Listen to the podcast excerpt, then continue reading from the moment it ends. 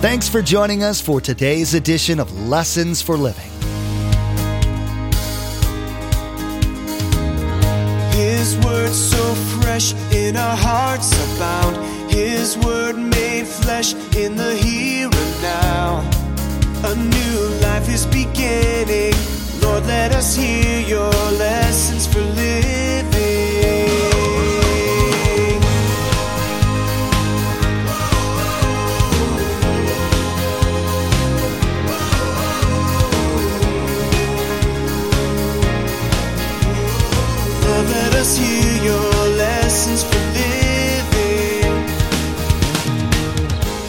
Share ourselves and our gifts with others because we're kingdom minded. Paul received this financial help, which helped him to spread the gospel. Many of the people that were holding him in jail there, they became believers. But even more than that, those finances helped Paul write the book that we're studying right here today. You see, Jesus says, You've received your salvation freely. You didn't pay for it. So you just give. Many people are takers by nature. You see the worst of that in crimes like robbery, shoplifting, and identity theft. It's more uncommon to see those who give without getting something in return. Most people have both giving and taking characteristics displayed in their lives. The follower of Jesus, however, is to be a giver, not expecting to receive in return. Pastor Mark will be teaching about the Apostle Paul's life, how he gave for the sake of the gospel over and over again, not expecting those he helped to give back in response. You'll find out how God used those receivers to give back to Paul. Remember, there's quite a few ways to receive a copy of Pastor Mark's teaching. We'll be sharing all that information with you at the close of today's broadcast.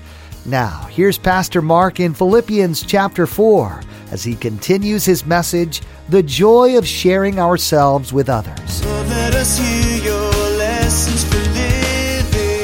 Paul's got a need. Maybe they heard through the grapevine that he had a need. But God makes sure that these people in the church of Philippi, you guys be the church of Philippi, they hear about the need. So they're sensitive to God. So Paul prays to God, I can do all things through Christ who strengthens me. God speaks to these people. They become sensitive. They respond to the need and they give to Paul. And what do we have? A perfect triangle. We had God involved and we had what else involved? People. See, God often supplies our needs through other people. Now, He can do it direct.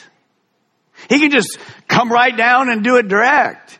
How many today, if you have a financial need, would like God just to open the windows of heaven and just provide for you money right now? Well, don't just raise one hand. Let's just, let's just raise two hands. Praise God! It's fallen off the tree! Can you imagine if that hit the Today newspaper? We wouldn't have any room in this place. Everybody come in. Where's the place where you can just hold your hands out? Now God can do that supernaturally. He can heal us supernaturally with nobody touching us, nobody even doing praying for us. He just does it. But very often, he says in the book of James, call for the elders of the church, they'll anoint you with prayer. So see, God often uses people to meet our needs. Now, that's what happened. That's how Paul's need got met. So there's two key words that I want you to say this morning, and then I want you to repeat them to your neighbor. Others, good, and sharing. Sharing. So to your neighbor, say, this is what today's all about. Tell them the two words right now. Turn to your neighbor. So when you leave the building this morning, you can't go like, what was that all about? Others and let me hear it good. Now, Paul gives us a little history. Turn to verse 15. Moreover, as you know, as you Philippians know, in the early days of your acquaintance with the gospel, when things got started on the mission trips, when I set out from Macedonia, now watch this, not one church shared with me in the matter of giving and receiving, except you only. Interesting, Paul shares this key. Write it down. Paul knew this principle. Some people are givers and other people are takers. Now we're all both of those, but some people major in giving and some people simply major in taking. So Paul says in the early days of his missionary trips, he had started many churches. He would go to an area, get a home group, start a church, appoint elders, teach them, move on to another city. And then on one of his mission trips later, years later, he'd come back and minister to them. So all over that area of the world, there were so many churches, thousands of people that, well, Paul influenced, poured into, gave, started the churches, shared himself, gift. During almost all of those times, Paul never received anything from them. He would work as a tent maker. And so he would work morning and night. His days were hugely long because he gave. But now Paul was in prison. He couldn't work and he had financial needs. So what does he do? All of these people who had helped him, who had been part of him, who he poured his life, church after church after church after church, hundreds and hundreds and hundreds and thousands of people,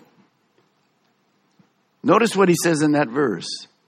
Not one church. None of those thousands of people gave to me. See, either they had forgotten about Paul or simply cared about their own needs. And that brings up a term that you need to think about. All of these people were self centered, not others centered. We don't know why, whether they either forgot about Paul, didn't have the money, or just simply cared for their own needs. But there was one church that wasn't self-centered. What church was it? The church at Philippi. They were other-centered. So most of the churches were takers not givers, except for the church at Philippi. Why would Paul mention that? That's a pretty interesting thing. You'll see in a moment why that is. This is not the only time in the Bible we see this. You see, by nature, when I'm born, by nature, I'm self-centered. I'm selfish. When God comes into our life, He wants us to be other-centered. Jesus is a perfect example of that. Now, Jesus not, not only was a role model, but he gave us a great picture in a parable. It's the Good Samaritan. Would you just turn with me? Keep your finger there because we'll be right back. Turn to me to Luke chapter 10. Jesus loved parables because they had practical illustrations. In this particular parable represents the culture and geography of Jesus' day. A lot of Jewish priests who served in the temple in Jerusalem, they lived in Jericho. From Jericho to Jerusalem, getting there, they'd have to walk this road called the Ascent of Blood. It was a horrible road because there was frequent robberies on a winding path. You never knew what in the world was going to happen. Well, look at verse 30. In reply, Jesus said, a man was going down from Jerusalem to Jericho when he fell into the hands of robbers. And they stripped him of his clothes and they beat him and they went away, leaving him half dead. Verse 31, kind of like a CSI, we're getting ready here. Verse 31, a priest, a Jewish priest, happened to be going down the same road. And when he noticed, when he saw the man, he crossed the road to the other side. So he saw the need, didn't do anything about it. Well, so too, verse 32, a Levite, another Jewish leader. When he came to the place and saw him, he too passed to the other side. But a Samaritan, people that were hated, half Jew, half Gentile, as he traveled, he came to where the man was. And when he saw him, here's the difference. He took pity on him. He had compassion on him. He went to him he bandaged his wounds, pouring oil and wine. And then he put the man on his own donkey, and took him to an inn, took care of him. The next day he took out two silver coins and gave them to the innkeeper. Look after him. And when I return, if this isn't enough, I'll take care of the extra expense you might have. Then Jesus says this. All right, there's a story. Let's see how the application is. You see, anytime we teach, there has to be application. So here's the application. Jesus says, which of these three do you think was a neighbor to the man who fell into the hands of the robbers? Let me just say it another way. Which of these three do you think was others centered? And the expert of the law replied, Well, the one couldn't even say the word Samaritan, the one who had mercy on him. And Jesus responded, You got it right. Nice lesson. See ya. No, he said you got it right, but he said, Here's the application. You see, when you come to a teaching by whatever pastor, you're not here for head knowledge. You're here, I'm here for practical application.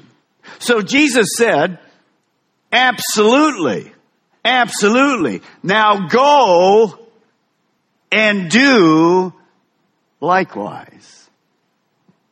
See, Jesus said, don't be like the Levite and the priest who see a need but are self-centered. I don't have time. I'm not getting involved. Forget it. It's going to cost me. I'm not going to do it.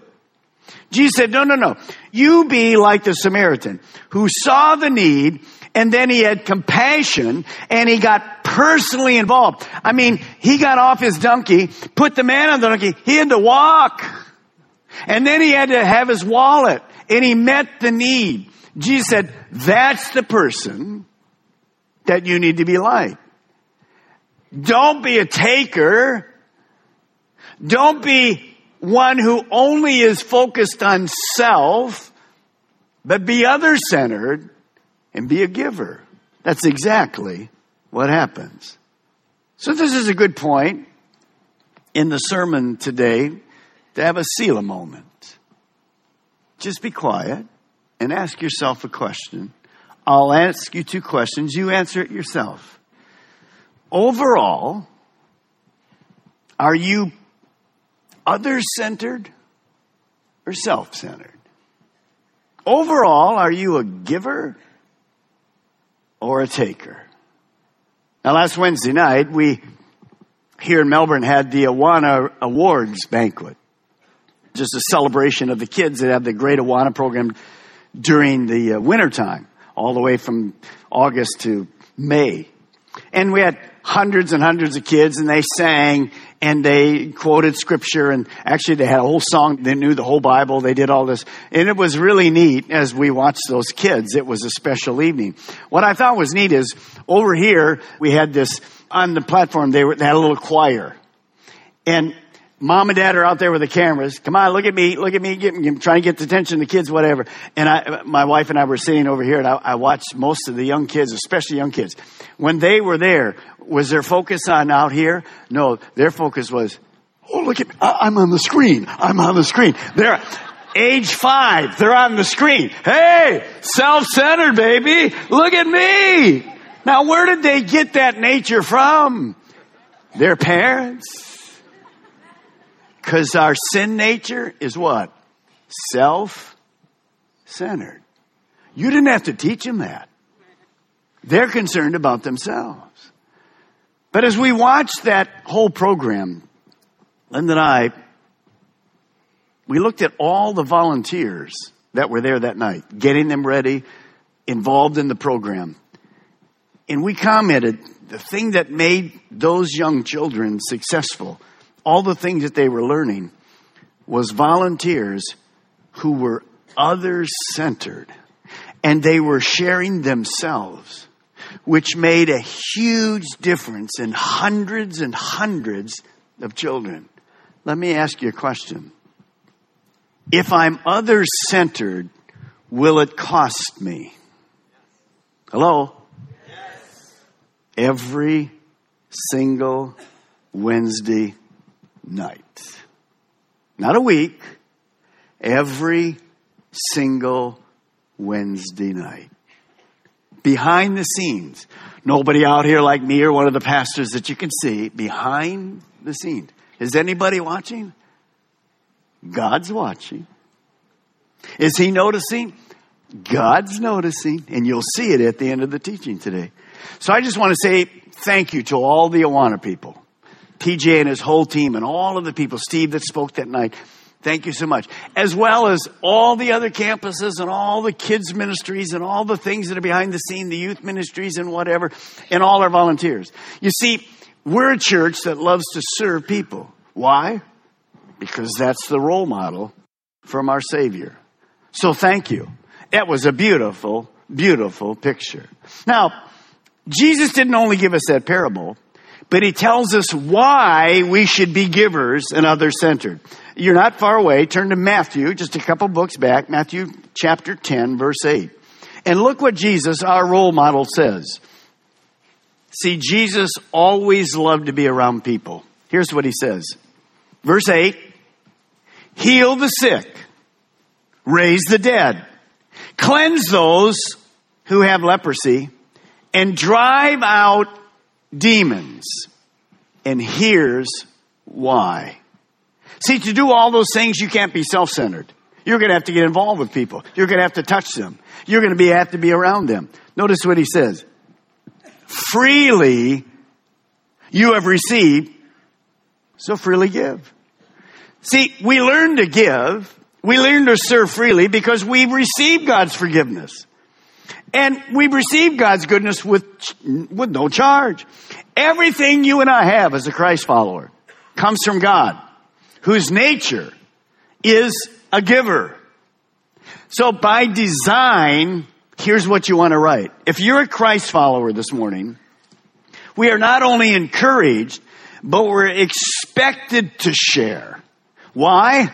It's our new nature. It's not my old nature. Remember, we share ourselves and our gifts with others because we're kingdom minded. Paul received this financial help, which helped him to spread the gospel. Many of the people that were holding him in jail there, they became believers. But even more than that, those finances helped Paul write the book that we're studying right here today. You see, Jesus says, you've received your salvation freely. You didn't pay for it. So you just give. That's just a normal way to live. Go against your old nature to be self-centered and be a taker. How can I get out of this? No, you just be a giver. Now, let me share with you how that works as a family. Here's a picture in Taipei. This was last weekend. In case you don't know the guy there in the suit with a tie, that's your pastor. I do have a suit and a sport coat and a few ties. I had to get him on a mothballs, but other than that, it's a Presbyterian church, you know, 3,000 people, pretty sedate. So here's James Hudson Taylor. Now, what are we doing that weekend? Well, I had a need. I'm supposed to be teaching. Now remember, we had a problem with my teaching because they told me that their sermon time is how long? Remember? 40 minutes. So with an interpreter, how much time does that give me? 20 minutes. And you know, Jesus had to help me. So we ask you to pray. Remember? When I walk in, the pastor the day before said, well, we've heard you sometimes need a little extra time. We've cut 10 minutes out of worship so you can have 10 more minutes. Hallelujah. Thank you. That God answers prayer. Praise God. So I began teaching. And I was teaching that day. I started at nine in the morning and taught the first service, which was with an interpreter. Then I taught an hour uh, teaching, which was an English church. All the people left the English church came in. And then I taught the third service again with an interpreter. So I started at nine and finished teaching at three o'clock in the afternoon. It's a great time, great time. Thanks for your prayers. Well, I was teaching on setting those things behind us and we need to go forward. So I had the people at the start get their hands up. Now, first to say in a Presbyterian church, get your hands up, they're looking at me like, who's young at this guy? And then I said, you gotta go like this. And they're smiling, they're just laughing at each other. What is this all about? And then I said, you know, you have to love God and you have to, and they're doing, they're doing this. And my wife turns, was sitting next to the pastor's wife. She says, man, oh man, he's so animated today. She says, okay, it's okay. We need it. you know what's special? I've done this many, many times. When you teach, and then the interpreter is anointed as you teach, you can feel God. and Jamie was going for it. It was fan- it was like we were together. He was finishing things before I started. It was it was just God. And at the end of the services, at the end of the day, there was a choir singing, and uh, they were practicing. And as they saw me leave the sanctuary after we had lots of people that ministered at the altar and whatever, which is very unusual for them, but it was good. As they were leaving, they were kind of waving by, and I went, "No, no, no, no." And they went, Oh yeah, bye, Pastor Mark. So it was great. Now, how did that happen? Because of you. I was representing you in all the churches. And I was representing God. I wasn't representing myself. We were taking over something that we do that God has helped us to do. We were taking it over there. That's the first place ever that they've even thought about a video campus and how to spread the gospel. That's because you guys were part of it. You. Paul was encouraging people, and I just want to encourage you this morning. When we step out, God takes care of us. So thanks for your prayers. Now, when Paul mentions that only one church gave and all the rest didn't, what could happen in Paul's heart? Could Paul get discouraged? Say yes. I'm sure he was discouraged, but it didn't allow him to focus on the churches that didn't give because he encouraged the church that did give. Do you see the difference? He was positive, not negative. I just want to say this to you. All of us are in ministry. And if you're going to be in ministry, you're going to get hurt. There's going to be people that discourage you.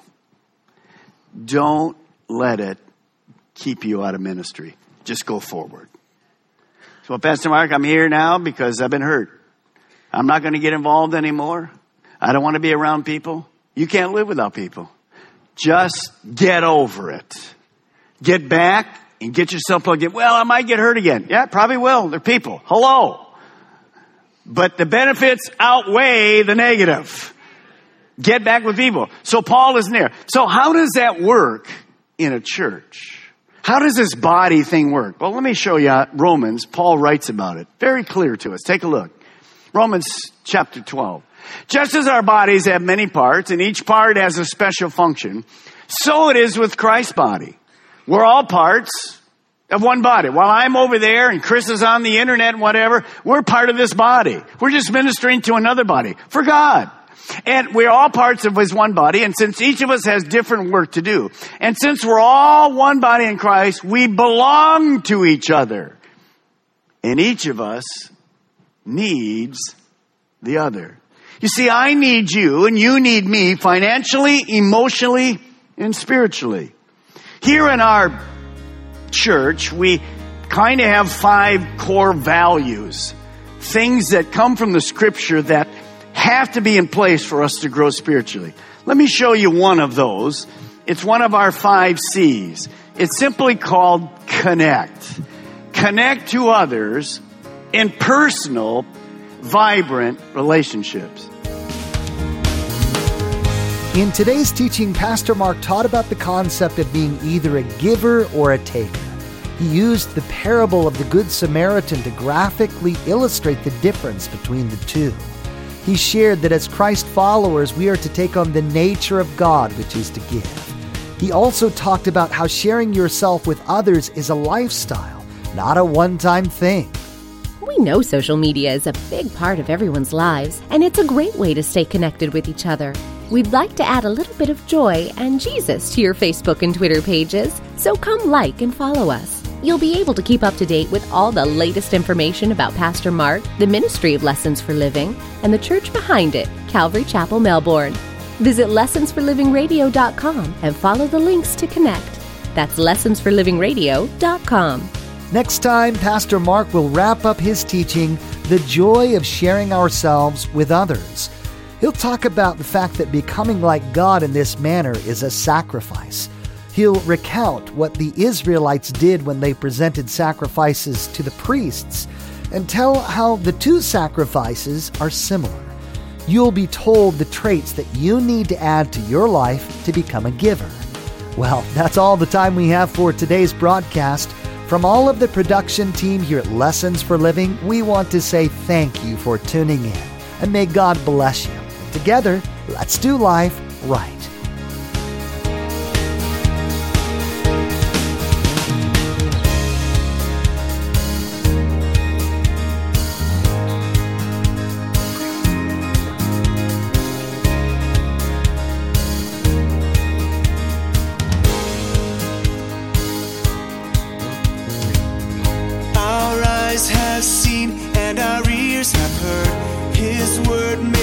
In a hurting